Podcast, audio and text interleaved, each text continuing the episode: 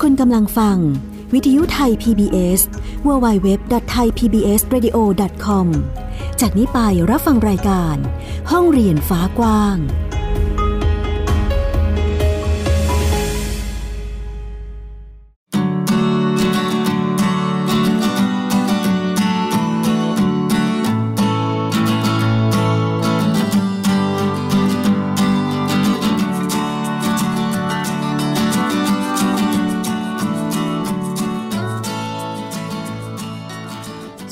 ค่ะคุณผู้ฟังต้อนรับคุณผู้ฟังทุกท่านนะคะ เข้าสู่รายการห้องเรียนฝากว้างอีกเช่นเคยค่ะ วันนี้อยู่กับดิฉันอัยดาสนศรีกับวิทยุไทย PBS www.thaipbsradio.com นะคะอีกหนึ่งช่องทางที่คุณสามารถที่จะรับฟังข่าวสารต่างๆ กับทางสถานีวิทยุไทย PBS ของเราได้นั่นเองค่ะ ซึ่งห้องเรียนฟ้ากว้างนะคะ คุณผู้ฟังก็เป็นอีกหนึ่งรายการที่จะทำให้คุณนั้นได้รับรู้ข่าวสารด้านการศึกษานะคะที่เรียกได้ว่ามีหลากหลายมิติเลย ไม่ว่าจะเป็นเรื่องของรูปแบบการศึกษาในรูปแบบต่างๆ ทั้งในรั้วโรงเรียนการศึกษาทางเลือกนะคะหรือแม้แต่แนวนโยบายใหม่ ๆ ที่เกิดขึ้น การปฏิรูปการศึกษาที่ตอนนี้เรียกได้ว่าหลาย ๆ หน่วยงาน พยายามที่จะผลักดันกันอยู่ ก็นำมาเล่าแล้วก็มาพูดคุยให้คุณผู้ฟังได้ติดตามรับฟังกันนั่นเอง นอกจากเว็บไซต์ของเราแล้วนะคะ ยังมีแอปพลิเคชัน ซึ่งเป็นอีกหนึ่งช่องทางที่ง่าย แล้วก็สะดวกมากยิ่งขึ้น กับการรับฟังข่าวสาร ทั้งฟังสดแบบนี้นะคะ รวมไปถึงฟังย้อนหลัง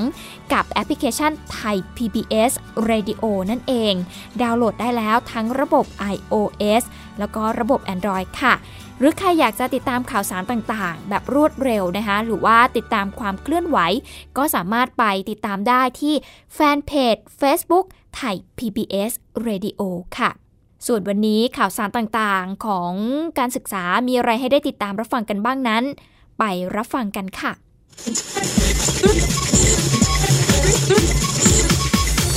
This is Thai PBS Radio Bangkok Thailand เราก็จะมาติดตามกันต่อกับกรณีที่มีการใช้ความรุนแรงที่โรงเรียนมัธยมวัดสิงห์นะคะ คุณผู้ฟังก็เรียกได้ว่าเรื่องนี้เนี่ยอาจจะเป็นเรื่องราวที่ยังคงฝังใจกับ ผู้ที่อยู่ในเหตุการณ์อย่างน้องๆที่ไปสอบที่โรงเรียนนั้น รวมไปถึงคณะครู รวมไปถึงผู้ที่รักษาความปลอดภัยนะคะที่ได้รับผลกระทบจากเหตุการณ์ในวันนั้นนะคะ วันนี้ค่ะทางสทศเองจึงได้มีการตัดสินใจเปลี่ยนสนามสอบให้กับ เด็กนักเรียนที่จะสอบใหม่ ในวันที่ 5 มีนาคมนี้ค่ะ โดยไปใช้สนามสอบที่โรงเรียน บางประกอบวิทยาคม แทนโรงเรียนมัธยมวัดสิงห์นะคะ ส่วนเรื่องของการสอบแพทวันสุดท้ายที่สนามสอบโรงเรียนมัธยมวัดสิงห์เมื่อวานนี้ ก็ผ่านไปได้อย่างเรียบร้อยค่ะ คุณผู้ฟัง เมื่อวานนี้เรียกได้ว่าเป็นวันสุดท้ายของการทดสอบ วิชาความถนัดทางวิชาการและวิชาชีพ หรือว่าการสอบแพทนะคะ ที่โรงเรียนมัธยมวัดสิงห์ซึ่งก็อย่างที่บอกไปเป็นไปด้วยความเรียบร้อยค่ะ โดยมีทหารและก็ตำรวจนะคะมาร่วมการดูแลรักษาความปลอดภัย ซึ่งในช่วงเช้าเนี่ยเป็นการสอบวิชาแพท6นั่นก็คือความถนัดทางด้าน ศิลปกรรมศาสตร์ แล้วก็ช่วงบ่ายเนี่ยเป็นวิชาแพท7นะคะ นั่นก็คือความถนัดทางด้านภาษาต่างประเทศ จากการไปสอบถามนักเรียนบางส่วนที่มีการไปเข้าสอบในวันที่เกิดเหตุ ก็เห็นด้วยนะคะกับการเปิดสอบแพท5นั่นก็คือความถนัดทางวิชาชีพครูใหม่ ในวันที่ 5 มีนาคมนี้ค่ะ ซึ่งล่าสุดทางสถาบันทดสอบทางการศึกษาแห่งชาติ หรือว่าสทศนะคะก็เปลี่ยนสนามสอบอย่างที่บอกไปว่า จากโรงเรียนมัธยมวัดสิงห์ เปลี่ยนไปเป็นโรงเรียนบางประกอบวิทยาคมแทนนะคะ เพื่อไม่ให้ผู้สอบเนี่ยรู้สึกเครียดจากเหตุการณ์ที่เกิดขึ้นที่โรงเรียนมัธยมวัดสิงห์เมื่อวันนั้นน่ะนะคะ คุณผู้ฟัง ซึ่งนักเรียนที่ต้องการจะสอบใหม่ก็บอกว่าแพท5เนี่ยสำคัญต่อการที่จะนำไปสอบเข้าในคณะครุศาสตร์ หรือศึกษาศาสตร์ และในวันที่เกิดเหตุส่วนใหญ่เองก็ทำข้อสอบไม่ทัน ไม่มีสมาธิ แต่กังวลว่าข้อสอบชุดใหม่เนี่ยอาจจะยากกว่าเดิม เดี๋ยวเราไปฟังเสียงของน้องๆ ชั้นมัธยมศึกษาปีที่ 6 กันค่ะ สอบใหม่ค่ะ เพราะว่าส่วนตัวทำไม่ทันเลย แล้วเรากังวลไหมคะ กับข้อสอบชุดใหม่ที่เราจะสอบวันที่ห้าก็กังวลนิดหน่อยค่ะ แต่ถ้าเขาบอกมาว่าเป็นข้อสอบคู่ขนานกันก็ไม่น่าจะต่างกันมากเพ ราะว่าตอนที่เข้ามาทำใหม่เวลา คือเหมือนเราไม่มีสติแล้วค่ะ สมาธิเราไม่มีแล้วหลุดออกไปแล้วก็เลยจะสอบใหม่ค่ะ แล้วเรากังวลไหมคะกับการสอบใหม่ที่อาจจะเป็นข้อสอบชุดใหม่อะค่ะก็มีกังวลบ้างเล็กน้อยอะค่ะแล้วเขาจะมีเวลาให้เตรียมตัวเนี่ยเราสอบวันที่ 5 มีนาเราเรามองว่ามันมันเหมาะสมไหมคะที่เราจะได้มีเด็กได้มีเวลาเตรียมตัวกันก็ก็โอเคค่ะ ได้มีเวลาเตรียมตัวที่ยืดออกไปค่ะ ก็จะยืนยันสอบค่ะ เพราะว่าวันอาทิตย์ที่แล้วก็มีเกิดเหตุการณ์ขึ้นก็ทำให้แบบตกใจไม่มีสมาธิในการสอบทำให้แบบเอออ่านแล้วก็ไม่รู้เรื่องเพราะกลัวกับเหตุการณ์นั้นไปด้วยค่ะแล้วน้องกังวลไหมคะกับการสอบใหม่ที่อาจจะต้องเป็นข้อสอบชุดใหม่อะไรแบบเนี้ยค่ะก็มีกังวลอยู่บ้างค่ะ เพราะว่ากลัวว่าข้อสอบใหม่นั้นอาจจะยากขึ้น ส่วนเรื่องการเรียกค่าเสียหายนั้นนะคะ ทางสทศก็ยังอยู่ในระหว่างการรวบรวมข้อมูลอยู่ แต่ไม่ใช่ตัวเลข 18 ล้านบาทอย่างที่มีกระแสข่าวออกมานะคะ คุณผู้ฟัง ด้านนายบุญยพงศ์โพวัฒนัทผู้อำนวยการโรงเรียนมัธยมวัดสิงห์เองก็บอกนะคะว่า มูลค่าความเสียหายของทรัพย์สิน ได้ตั้งคณะกรรมการสืบหาข้อเท็จจริงทางละเมิดประเมินทรัพย์สินที่เสียหายทั้งหมด แล้วก็รายงานให้กับทางสำนักงานคณะกรรมการการศึกษาขั้นพื้นฐาน หรือว่าสพทให้ได้รับทราบ เพื่อที่จะดำเนินการเรียกร้องค่าเสียหายจากผู้ก่อเหตุค่ะเล็กน้อยครับ เป็นเรื่องของทีวีเรื่องของอโต๊ะเก้าอี้ของโรงเรียนนะครับ ซึ่งขณะนี้ทางต้นสังกัดก็ให้ดำเนินการแต่งตั้งคณะกรรมการสืบหาข้อเท็จจริงในเรื่องความผิดทางละเมิด ในเรื่องของอุปกรณ์ต่างๆ ที่เสียหายในโรงเรียนของเรา แล้วก็ก็นำเสนอไปที่สปทเพื่อดำเนินการตามข้อกฎหมายของทางต้นสังกัดคือสปทที่จะไปดำเนินการเเรียกร้องค่าเสียหาย ซึ่งเป็นสมบัติของของของรัฐนะฮะสำหรับนักเรียนที่ต้องสอบวิชาแพท5 หรือว่าความถนัดทางด้านวิชาชีพครูใหม่นะคะคุณผู้ฟังในรอบใหม่ก็คือวันที่ 5 มีนาคม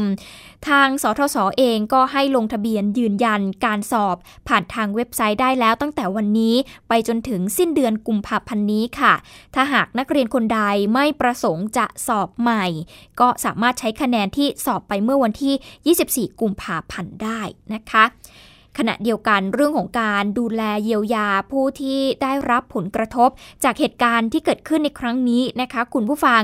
นายเกิดโชคเกษมวงจิต รองอธิบดีกรมคุ้มครองสิทธิและเสรีภาพ ก็ได้มีการมอบหมายเจ้าหน้าที่กรมคุ้มครองสิทธิและเสรีภาพไปพบกับครู และก็นักเรียนที่ได้รับบาดเจ็บจากเหตุการณ์ดังกล่าวนี้ เพื่อที่จะแจ้งสิทธิ แล้วก็รับเรื่องร้องเรียน การรับค่าเยียวยาตามพรบค่าตอบแทน ผู้เสียหายและค่าตอบแทน ค่าใช้จ่ายให้กับจำเลยในคดีอาญานี้นะคะ โดยหลักการจ่ายเงินชดเชยนั้นก็จะประกอบไปด้วย ค่ารักษาพยาบาลค่ะ ค่าฟื้นฟูสมรรถภาพ ค่าขาดประโยชน์ในการทำมาหาได้ ซึ่งกรณีครูพละศึกษาที่แขนขวาหักนะคะ เบื้องต้นเนี่ยตามหลักเกณฑ์จะได้รับเงินชดเชยประมาณ 30,000 บาทนั่นเองค่ะนี่ก็คือความคืบหน้านะคะคุณผู้ฟังไม่ว่าจะเป็นกรณีที่เอ่อเรื่องของกระบวนการเอาผิด ผู้ที่ก่อเหตุนะคะรวมไปถึงทางด้านของนักเรียนเองที่ใครมีความประสงค์ อยากจะสอบใหม่นะคะก็มีกฎมีเกณฑ์ที่ทางสทศเอง จัดขึ้นมาเพื่อที่จะรองรับตรงนี้ให้กับเด็กๆ นักเรียนที่จะสอบใหม่นะคะ เพื่อที่จะทำคะแนนให้ได้ดีที่สุดเนาะหรือใครที่พอใจแล้วกับคะแนนที่ตัวเองทำก็ไม่เป็นไรค่ะ สามารถใช้คะแนนตัวเดิม ในการที่จะยื่นสมัครเพื่อที่จะสอบเข้ามหาวิทยาลัยได้นั่นเองค่ะ วิทยุไทย PBS www.thaipbsradio.com ออกอากาศจากอาคารบี องค์การกระจายเสียงและแพร่ภาพสาธารณะแห่งประเทศไทย ถนนวิภาวดีรังสิต กรุงเทพมหานคร Thailand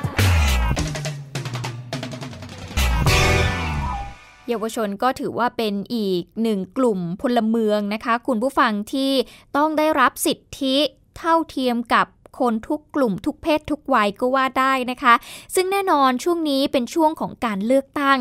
ก็มีเสียงสะท้อนมากมายที่อยากจะส่งเสียงไปให้ถึงพักการเมืองต่างๆนะคะ ในการที่จะนำไปเป็นแนวนโยบาย เพื่อที่จะนำไปบริหารประเทศหลังการเลือกตั้ง เยาวชนก็เป็นอีกหนึ่งกลุ่มค่ะ คุณผู้ฟังที่มีการเสนอนโยบายให้กับพักการเมืองที่จะเข้ามาเป็นรัฐบาลชุดใหม่ ให้แก้ไขปัญหาเรื่องของสิทธิเสรีภาพของชุมชนแล้วก็สิ่งแวดล้อม หลังจากที่ผ่านมาเนี่ยเกิดปัญหาฝุ่นละอองขนาดเล็ก PM 2.5 ในหลายจังหวัดนะคะ ซึ่งในเวทีเสวนาเสียงเยาวชนกับสิทธิชุมชน สู่นโยบายพักการเมือง ที่มีการจัดขึ้นที่มหาวิทยาลัยรังสิตที่มีนักศึกษาประชาชน แล้วก็ตัวแทนของผู้สมัคร จากพรรคการเมืองต่างๆ กว่า 100 คน มาเข้าร่วมวงเสวนาในครั้งนี้ค่ะ นักศึกษามหาวิทยาลัยรังสิตบางคนนะคะ ก็ได้มีการสะท้อนว่า ปัญหาคนไทย ไทยพัดถิ่น หรือว่าบุคคลไร้สัญชาติ คือสิ่งที่พวกเขาเนี่ยต้องการให้รัฐบาลชุดใหม่ ให้ความสนใจในการที่จะแก้ไขปัญหานี้ เรามีเสียงของนักศึกษาวิทยาลัยนวัตกรรม สังคม มหาวิทยาลัยรังสิตสะท้อนถึงปัญหานี้ค่ะ อยากให้ทางรัฐเร่งรีบและจัดทีมทำงานโดยเฉพาะให้กับพี่น้องคนไทยกลุ่มนี้ โดยกำหนดกรอบระยะเวลาวัน ทุกอย่างให้เบ็ดเสร็จ เพราะว่าเรื่องนี้มันผ่านมากว่า 3-40 ปีแล้ว และทำให้เด็กนักศึกษาหลาย ๆ คนที่เกิดจากบุคคลไม่มีสถานะทางทะเบียน หรือคนที่ไร้สัญชาตินะครับ เสียโอกาสทางการศึกษา ไม่ว่าจะเป็นการกู้ยืมกยศไม่ว่าจะเป็นสิทธิในการรักษาพยาบาล ไม่ว่าจะเป็นสิทธิต่าง ๆ ที่คนไทยคนหนึ่งพึงได้รับ ขณะที่นักศึกษาคณะเศรษฐศาสตร์เองก็บอกนะคะว่า ถ้าหากพักไหนได้เป็นรัฐบาล ต้องการให้ทบทวน ยุติการสร้างโรงไฟฟ้าถ่านหิน เพราะว่าจะส่งผลกระทบทั้งชุมชน รวมไปถึงสิ่งแวดล้อม รวมไปถึงเป็นต้นตอในการปล่อยฝุ่น PM 2.5 ที่กำลังเป็น เรื่องราวที่เรียกได้ว่าวิกฤตในหลาย ๆ จังหวัดนะคะ จึงเสนอให้ใช้พลังงานทางเลือกมาทดแทนนั่นเอง จะเสนอให้รัฐบาลก็คือควรยุติและทบทวนการสร้างโรงไฟฟ้าถ่านหิน ถ้าจะจำเป็นต้องสร้างโรงไฟฟ้าจริง เรามีทางเลือกมากกว่าที่ใช้พลังงานล้าหลังอย่างโรงไฟฟ้าถ่านหินครับผม เช่น การสร้างพลังงานแสงพระอาทิตย์ ส่วนภาคประชาชนในเวทีเองก็มีการเสนอให้รัฐบาลชุดใหม่ ที่จะเข้ามาบริหารประเทศ ปรับแก้กฎหมายสิ่งแวดล้อมให้มีความทันสมัยค่ะ อย่างเช่นการระเบิดแก่งแม่น้ำโขง ที่บางจุดเนี่ยยังครอบคลุมไม่ถึง การแก้ไขปัญหาระหว่างประเทศนะคะ ขณะที่ตัวแทนชุมชนที่อยู่กับป่าเองก็มีการเสนอว่าต้องมีส่วนร่วมในการออกกฎหมาย แล้วก็เข้าถึงสิทธิชุมชนที่อยู่กับป่าอย่างยั่งยืนนั่นเองนี่คือเสียงสะท้อนของเยาวชน ต่อนโยบายของพรรคการเมืองที่อยากจะให้มีขึ้นหลังจากการเลือกตั้งนะคะ ก็เรียกได้ว่าเป็นอีกเสียงสะท้อนหนึ่งค่ะ คุณผู้ฟังจากกลุ่มเยาวชนที่ใส่ใจด้านสิ่งแวดล้อมนะคะ เขาเรียนรู้จากสถานการณ์ที่เกิดขึ้นโดยรอบตัว ไม่ว่าจะเป็นวิกฤตฝุ่นละอองที่เกิดขึ้นนำไปสู่การคิดในเชิงนโยบาย ที่อยากจะให้เกิดการแก้ไขปัญหา โดยรัฐบาลชุดใหม่ นี่ก็ถือเป็นอีกหนึ่งการเรียนรู้ของเด็กๆนะคะ คุณผู้ฟังที่เราในฐานะผู้ใหญ่เองก็น่าจะภูมิใจนะคะว่าอย่างน้อยเนี่ยเสียงของเด็กๆ หรือความคิดของพวกเขาเนี่ย มันจะนำไปสู่การพัฒนาประเทศยังไงได้บ้างนั่นเองนะคะ นี่คือจุดเริ่มต้นที่ดีเลยทีเดียวแล้วค่ะ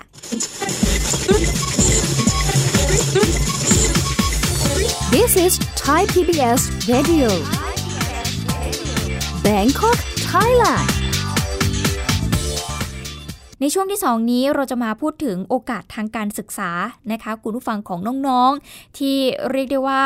มีหน่วยงานหรือว่ามีส่วนที่เกี่ยวข้องมากมายเลย พยายามที่จะผลักดันโครงการดีๆ กลับไปสู่บ้านเกิดนั่นเองนะคะ ซึ่งสมาคมเพื่อนชุมชนค่ะ เขาสร้างโอกาสทางการศึกษา ดัน 4 โครงการสู่การพัฒนาบ้านเกิดนั่นเอง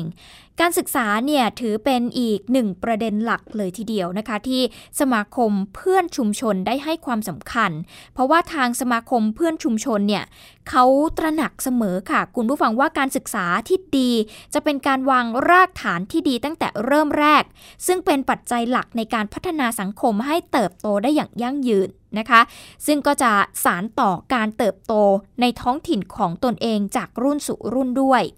แต่ปัญหาสำคัญที่ประเทศไทยตอนนี้กำลังเผชิญอยู่ก็คือเรื่องของความเหลื่อมล้ำทางโอกาสแล้วก็รายได้นะคะ จึงทำให้คนรุ่นใหม่เนี่ยเลือกที่จะย้ายถิ่นฐานจากบ้านเกิดตัวเอง เข้ามาทำงานในเมืองใหญ่นะคะ ซึ่งแน่นอนว่ามันมีโอกาสที่จะก้าวหน้าในหน้าที่การงานมากกว่านั่นเอง ก็ทำให้ชุมชนต่างจังหวัดเนี่ย เรียกได้ว่าขาดแคลนแรงงานที่มีฝีมือเข้ามาต่อยอดในการพัฒนาชุมชน หรือว่าท้องถิ่นนั่นเองค่ะ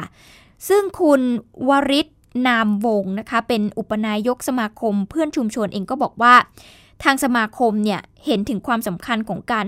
ที่จะมอบโอกาสทางการศึกษาให้กับเยาวชนในพื้นที่ สนับสนุนการศึกษาในสาขาวิชาที่จะไปช่วยต่อยอด หรือว่าตรงกับความต้องการของตลาดแรงงานในพื้นที่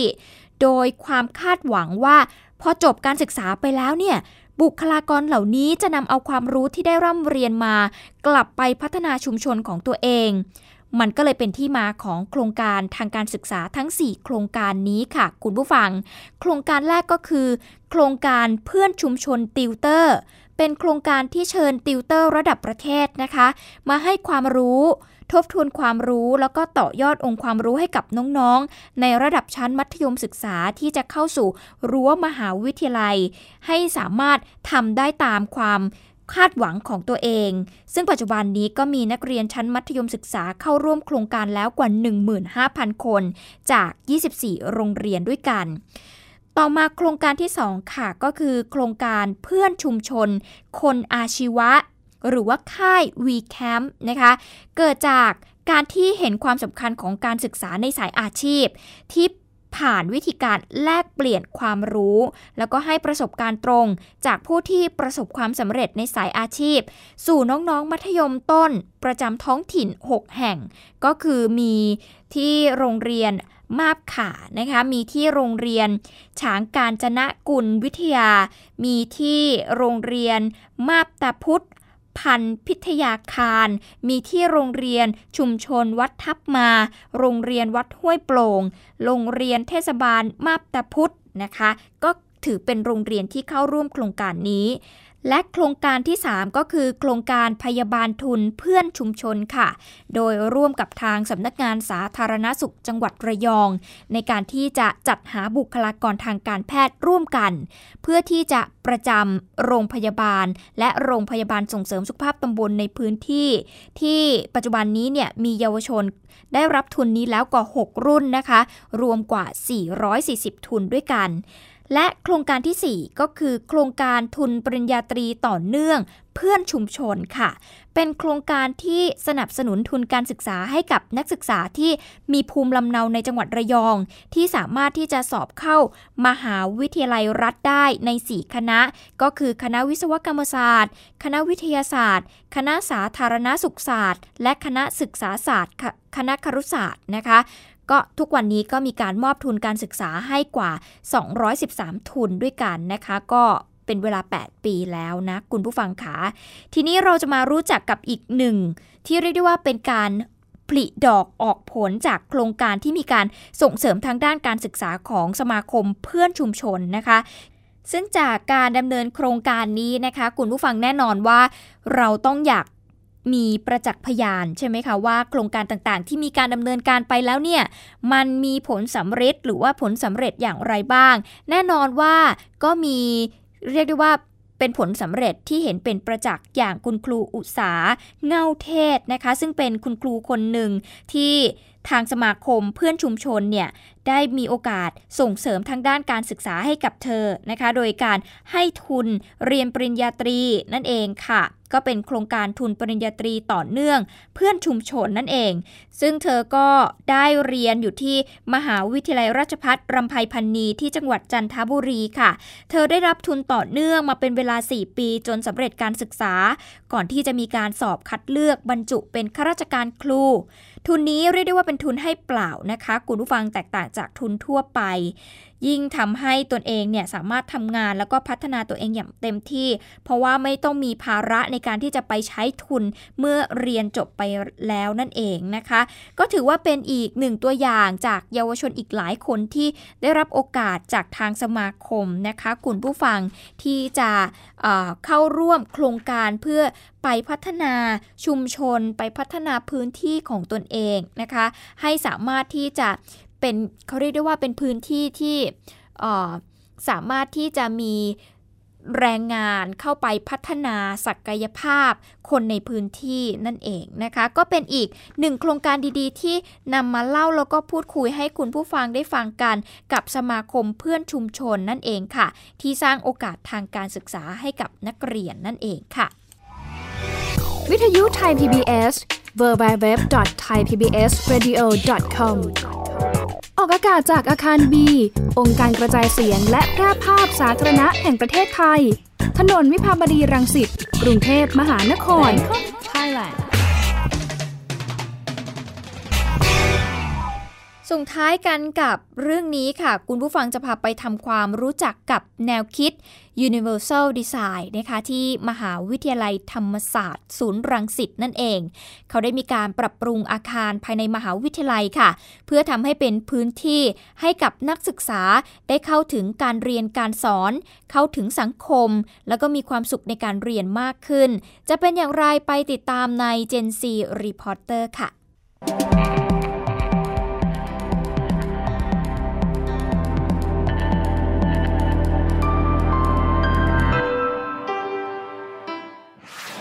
ปัจจุบัน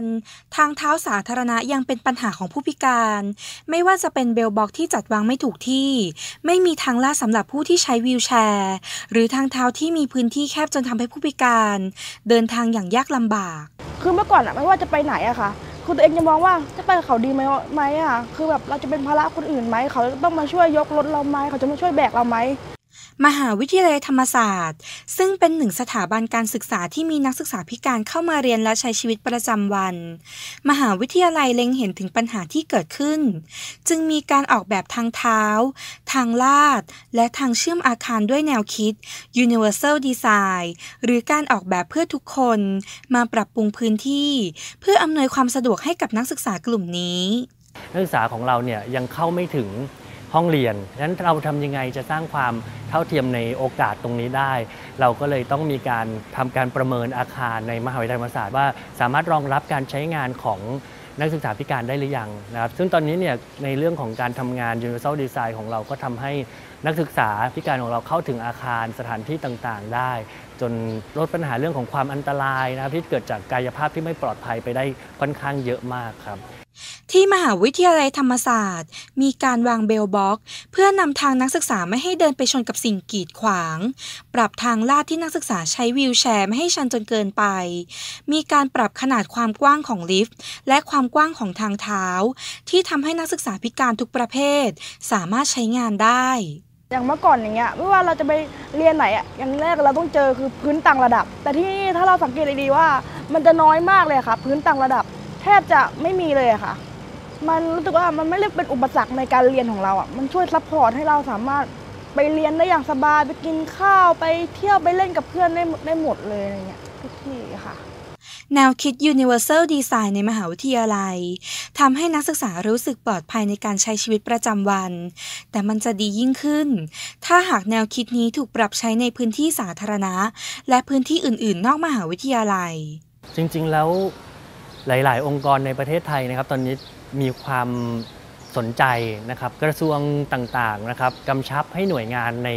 ส่วนราชการของตัวเองเนี่ยนะครับทำเพื่อรองรับคนทุกกลุ่มแล้ว กระทรวงศึกษาธิการเองนะครับเราก็มีเครือข่ายของมหาวิทยาลัยที่ทำงานเกี่ยวกับนักศึกษาพิการ มีศูนย์บริการนักศึกษาพิการนะครับแล้วก็ปรับปรุงสิ่งอำนวยความสะดวก ธรรมศาสตร์ก็คงไม่ได้โดดเดี่ยวในเรื่องของการทำ universal design นะครับเราอาจจะแค่ทำก่อน แล้วก็เราเริ่มเห็นผลนะครับมหาวิทยาลัยอื่นก็ก็มีการทำอย่างเข้มข้นเหมือนกันครับผม การออกแบบพื้นที่ด้วยแนวคิด universal design ไม่ใช่เรื่องพิเศษ แต่เป็นการออกแบบเพื่อให้ทุกคนใช้ชีวิตได้อย่างปกติและปลอดภัย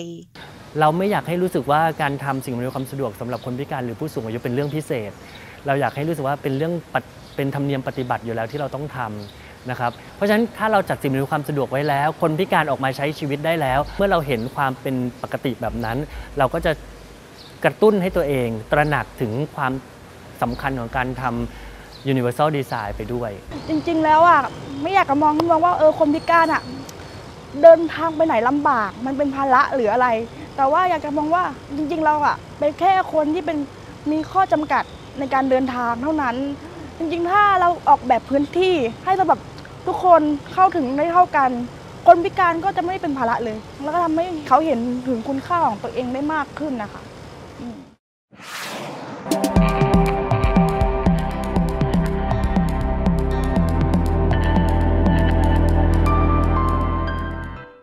ขอขอบคุณเรื่องราวด้วยนะคะจาก Gen Z Reporter นั่นเองค่ะ